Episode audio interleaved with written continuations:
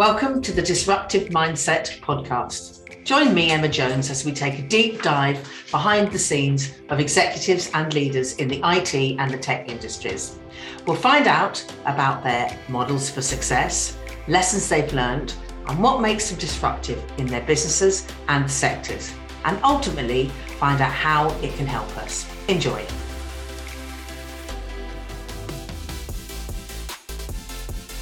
On this episode of the Disruptive Mindset podcast, we were delighted to be joined by Sylvia Menstroth Poulet, the SVP of Banking and Payments in Europe for FIS. With an extensive background in the payments industry, Sylvia has been voted as one of the top 10 most influential women in the payments in 2022. She is also an advisory board member of the Payments Association and a founding member of the European Women's Payment Network which promotes diversity within the industry. We tapped into her experience for all things payments, discussed the importance of financial literacy, and talked about how we can support women coming into and progressing through the industry. Tune into this episode to hear of her fantastic insights.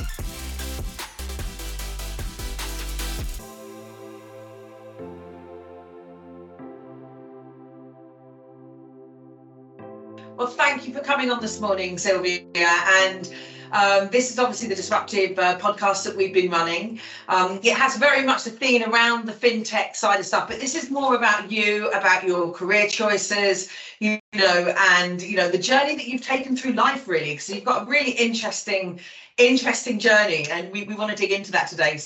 So, um, so tell me, when you when you sort of first went through school and you you know you went to university and then sort of popped out the other end did you have a defined direction that you knew you wanted to go so my uh, my journey into payments because uh, I, I've been working in payments is quite a a strange one because I studied organic chemistry. Uh, and I studied organic chemistry because I was incredibly inspired by Marie Curie.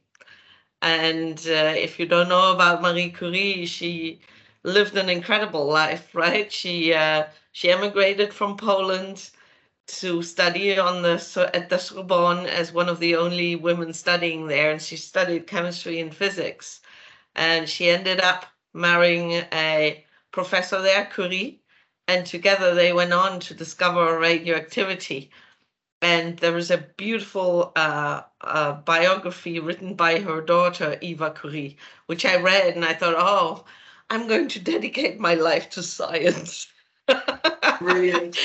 um, anyway, so I, I went on to study organic chemistry, and I really enjoyed studying organic chemistry. But about like a year in, I kind of went, maybe this is not me. Maybe I need to figure something else out. So then in the later years of my study, I combined it, I, I combined organic chemistry with a master in business administration, um, which I really enjoyed. And then my husband and I started up our own company.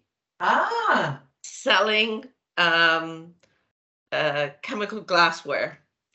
Uh, but you know, early years was quite difficult. My husband, and this is late uh, 90s, beginning of the millennium. Uh, and there was a lot of jobs in IT. So my husband went on and got a job in at an IT firm. And uh, I kind of thought, hmm, doing this on my own is not really my thing, which is when I saw an advert for Chipper.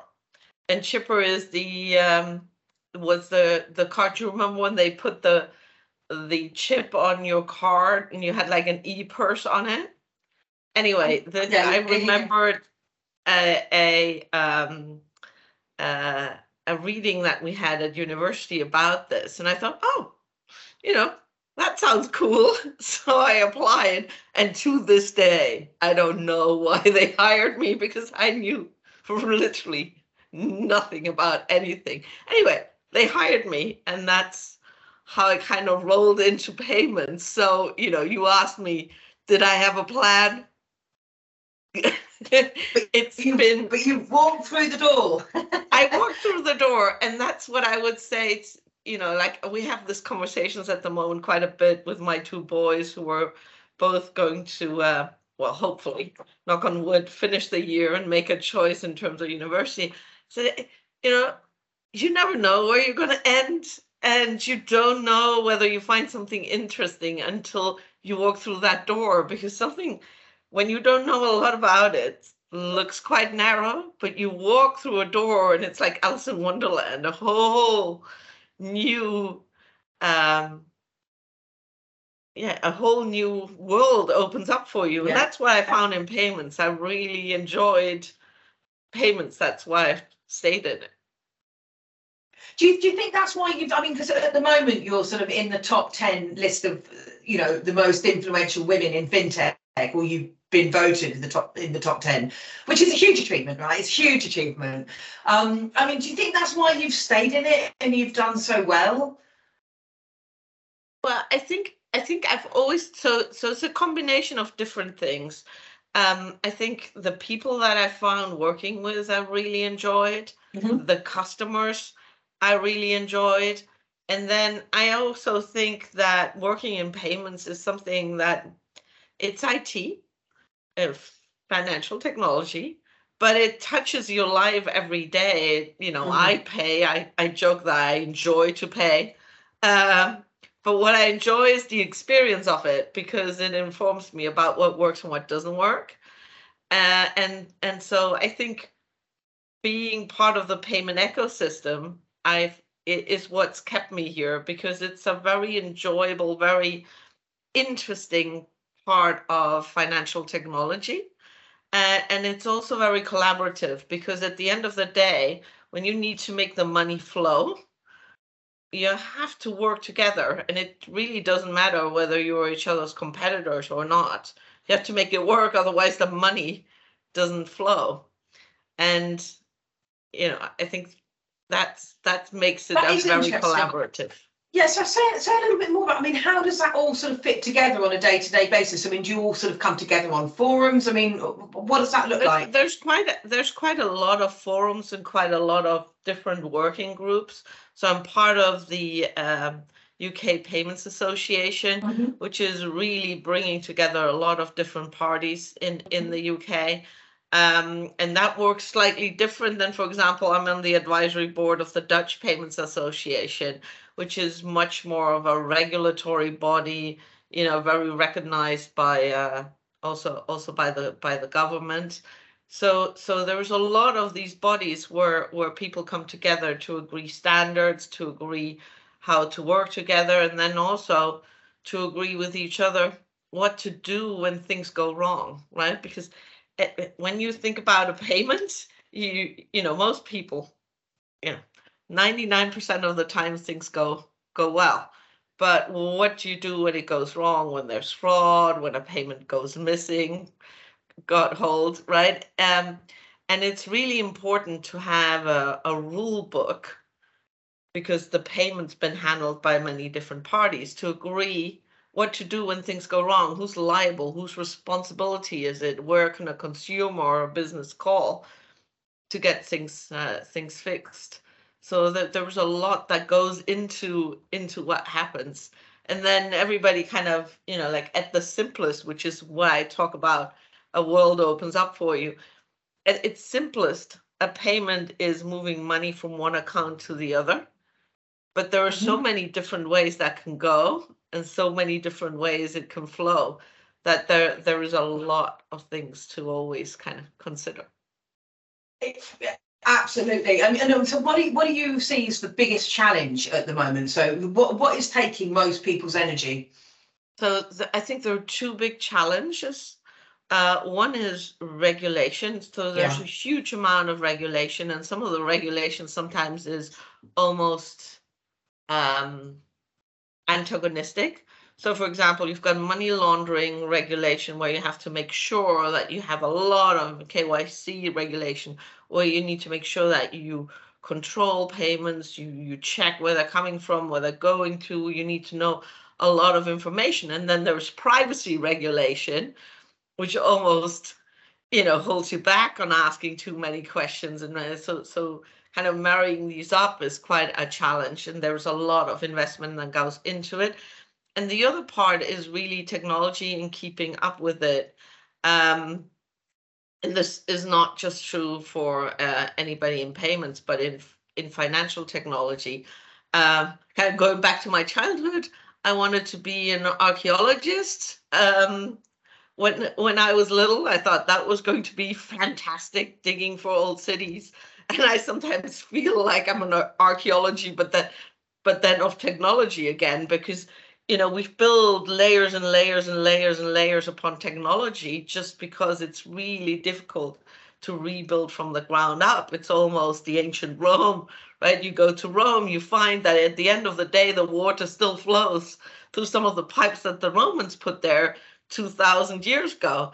And mm-hmm. and that's kind of where we are when it comes to technology. It's we've built these layers up and it's just really difficult to keep keep all of it making sense and and, and working through that. No, I, I think that's so interesting, and you're absolutely right because it is. It's just like putting layers upon layers upon layers, and you've got then then you you've not only created the problem that you've got this bit here, you've got all the legacy systems as well. Exactly. It's like, oh, how is that going to work with that? You know, yeah, or short-term solutions, right? Never build a short-term solution because it will not be short-term. Yeah, no, that God, that's so true. Absolutely yeah. true. So, what about you as a, as a, as an individual? I mean, you know, you, you you've come through, you've been in this payments industry for a really, really long time. Um, you know, what advice would you have for people in, you know, who are coming into the industry, especially sort of women coming into the industry? You know, because you're you're sort of a leading light out there. I always get embarrassed when somebody says that. um, so there, there are so many great people uh, around in this industry.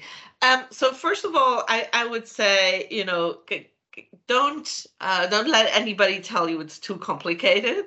It, it you know you it's it's something that you can learn. You can't study payments at university, but there are enough people. You start asking them questions, they will explain how things work. And then I've always been of the opinion that it's best to jump in at the deep end because you'll just have to swim. Uh, so so that's my advice, right? Don't hesitate. Just jump in and you know and somebody will will also throw you maybe a little board to hold on to and things like like that. But then get involved. There are so many different ways that you can get involved to uh, to build a network. So these the these payments associations, whether they're in the UK, across Europe, or in, in a country, don't just work at your company, but get involved in in these associations because that way you can build a network, you can contribute, um, and and get it going. And then when it comes to women, uh, so when I first joined uh, financial technology, you know, I used to be usually the only woman um, in the room in meetings. Um, you know, like I've had meetings where um, this was at a bank that I was presenting on something, but we were sitting down and the um, the the lunch lady comes in with the trolley and yeah. she walked all the way around and she said, I just served lunch. and I'm like, what do you mean? Well, She clearly assumed that I was the secretary that had ordered the lunch. right? So yeah. uh, assumptions. Um, but but uh, it's it's become better over the last couple of years. More women uh, being around, so you're no longer the only woman in in the room. But we're still about 2080, so there's a lot to do. So I set up the European Women Payments Network a couple of years ago with some women to really create the opportunity for women to uh, get on stage for the first time and speak at a panel uh, and that has been super, super rewarding. We're uh, organizing our uh, annual conference again after two years of COVID uh, on the 28th and 29th of November in Amsterdam. I would say come join the movement. Uh, it's fantastic. And and the, there, there, there are two things on it. One is I'm really passionate about having men be part of it because I think men. Absolutely.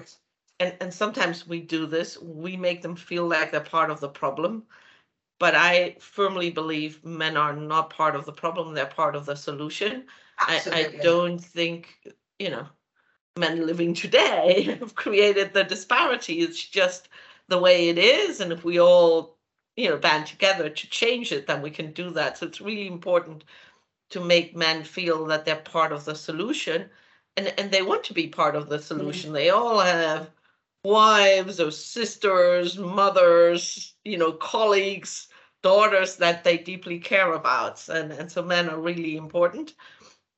And then the other thing in terms of when you're when you're a woman and building your career, I strong, feel very strongly about. I feel that women are hugely overcoached and under-sponsored, right? Over-mentored, over-coached, and under-sponsored. And what do I mean by that? Right? Women get a lot of advice about, you know, what to say and how to say it and how to appear and how to present themselves so that they come across more powerful. Um, and I, I tell most women, you know what? You actually, I believe you know what to say, and I believe you know how to present yourself. That's not the problem. I think you need to understand the difference between mentorship and sponsorship. It's nothing bad with mentorship, right? I love to mentor people. I have, but sponsorship was was really the key to my career. It's understanding that the most important things happen when you're not in the room. And that is hugely important to somebody in that room that will put you up for an opportunity, that will say something good about you, that will will promote you.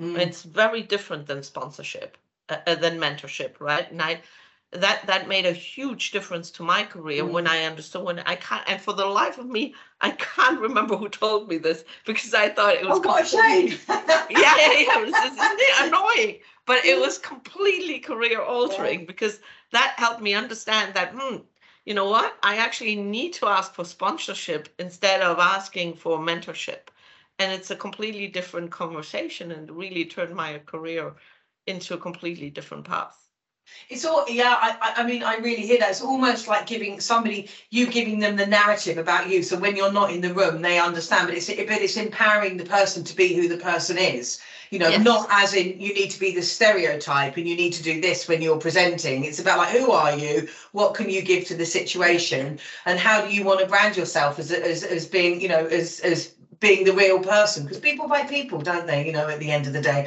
I think that's brilliant. I think that's absolutely brilliant bit of advice um, to give people well, and, I, and I, I think one of the examples and i think you give this example is the best is being your authentic self right? When when we connected i looked at you and i thought oh here's somebody who's really authentic who's you know powerful but centered and comfortable in themselves. And it's not it's not bad to be uncomfortable, right? I've been uncomfortable many times, but even when you're uncomfortable, knowing that you've got the strength to be you and that it's fine to be you, I think that's you know you give that example as well emma so. Yeah well i think i think it's interesting to be to be able to turn up and work and be you. Um i think you know because i i i uh, had imposter syndrome for many many years. I think lots of people live with it you know and then all of a sudden we get to a certain point we go i'm not living with that anymore you know i'm not an imposter and i turn up you know.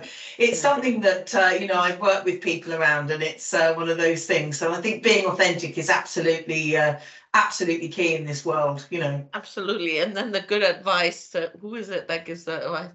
Fake it till you make it. oh God, yeah, I use it all the time. Fake it till you make it. Oh my God, yeah, yeah. absolutely.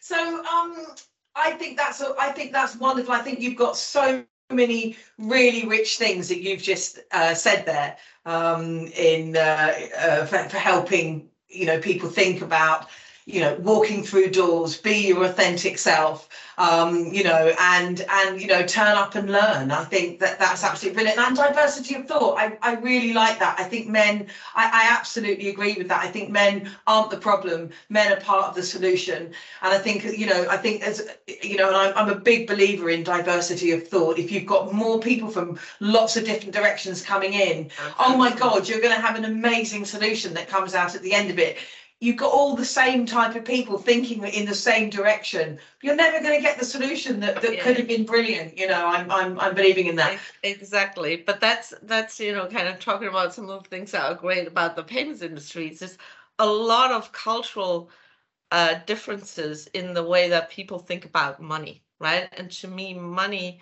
is such an interesting concept and i don't know whether we talked about this but i read this brilliant i'm just getting it out really brilliant quote that I put. Um, ah, let me find it. Let me find it. Uh, here we go. Albums. Let me bring up. I love this quote about money. It's actually there's something wrong with it. It's a great book by Yuval Harari, who's a beautiful anthropologist and writer, Israeli writer, and he wrote a book called *Sapiens: A Short History of Humankind*. It really talks about where do we come from and why are we different than other mammals, right? So Yeah. what what makes us, you know, what makes our brains so big and us have all these ideas? And so there's a whole subject about money, and he talks about the concept of money because obviously we invented money to trade. And so he says, for thousands of years, philosophers, thinkers, and prophets have besmirched money and called it the root of all evil. Be that as it, by the way, it's not money that is the root of of, e- of, Mhm. of, of all evil. It's Yeah. the love of money. So that's the one thing Oh, that's okay, wrong yeah. about this, right? Uh, mhm, getting me back here. Sorry. That's okay. You take your time. So be that as it may, money is also the apogee of human tolerance. Money is more open-minded than language, state law, cultural codes, religious beliefs, and social habit. Money is the only trust system created by humans that can bridge almost any cultural gap and that does not discriminate on the basis of religion, gender, race, age, or sexual orientation. Thanks to money, even people who don't know each other and don't trust each other can nevertheless cooperate effectively. Brilliant. And what does that mean to you? Well, Break to it me- To me. it, it means that money, if we can, if we can make the money flow, right? Which is ultimately is trade, right? It's people exchanging value. I strongly believe that the the deeper trade ties are between people, the less violence, the less war. Because if you think about it, there are three basic ways that I can get what you have. Three basic ways: marriage, Mhm. been used many, many times uh, to get what somebody wanted. It's obviously not something that you can do a lot of, right? Or it becomes very uh, expensive. Yeah. The second way I can get what you've got is violence in its many forms, right? Between war, fraud, theft. Think about it. Um, but violence is usually quite expensive. It's quite risky to do, and it can up, end up destroying the very thing that you're trying to get, right? So the third way, is trade Mhm. and exchange of value. And for that, we've come up with this concept of money. And so the easier we make it for people to trade, the easier we can make the money flow. I believe the better ultimately the world becomes because where there are strong trade ties, you know, war is not very convenient. Right. So that's why I hate some of the geopolitical things that are happening that are making mm. trade more difficult I think know. the more global trade, the better. Now, the important thing is, though, at the same time, we need to help people understand how money works. So I'm very passionate about financial education and financial inclusion.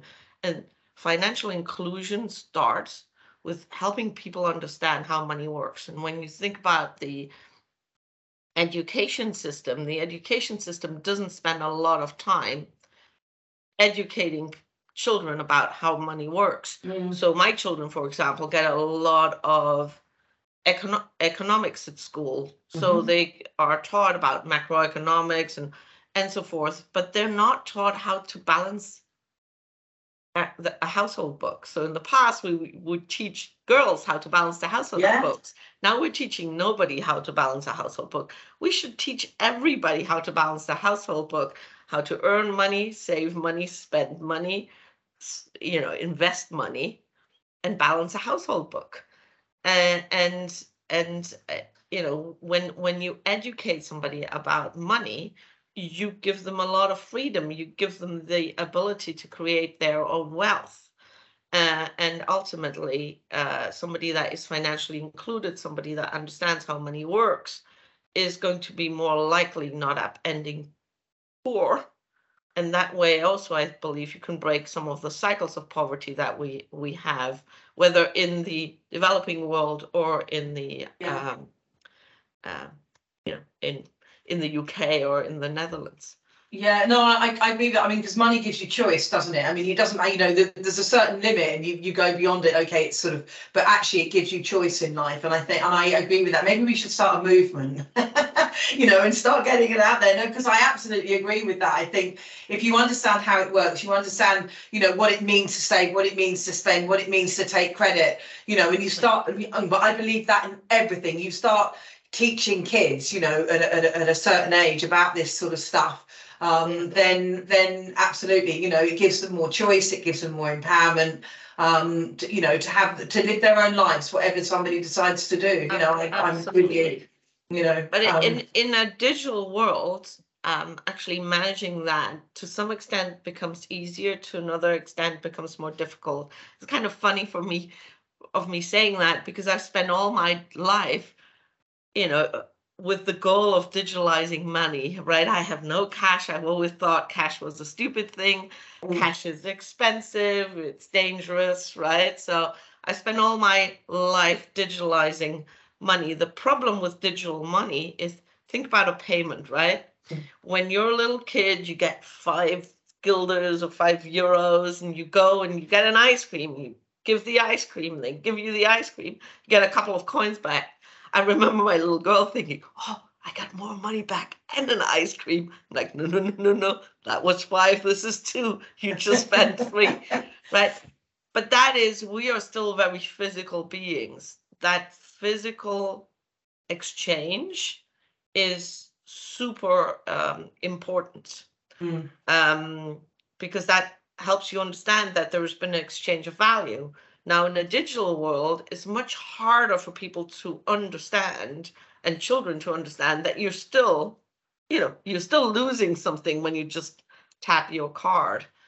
And and so I think there is an even bigger need to educate people on on financial health mm. and how to manage their money in in a digital environment. And so almost right, there's a huge advantage to digitalization and as we drive towards that advantage, I think we really need to manage the disadvantage that comes with it, mm. which is you could leave people behind because they're just not digitally savvy, mm-hmm. or you have all these triggers that then cause people to get into a very financially unhealthy state because yeah. in a digital world, it's just much easier to spend all your money. Oh my god, on my phone, I'm doing it all the time. You know, oh ping, oh ping, oh ping. I mean, I see where it goes, but it doesn't stop me from pinging on my phone every two seconds. No, I'm I'm I'm absolutely with you on that. So um, listen, it's been an absolute pleasure to talk to you today. It really, really has, and I think there's some some amazing nuggets that uh, that you've given the world today. So I'm going to make sure that uh, everybody hears this. so oh um, yeah, I'll I'll uh, likewise, yeah. Emma, and I look forward to meeting up and having that cup of coffee and uh, and, and, the lunch maybe. Hey, oh god, yeah, no, it's got to, got to be a lunch, absolutely, absolutely. yeah, you have a brilliant day. Thanks for coming on. Thanks you. Bye bye. Bye. Bye.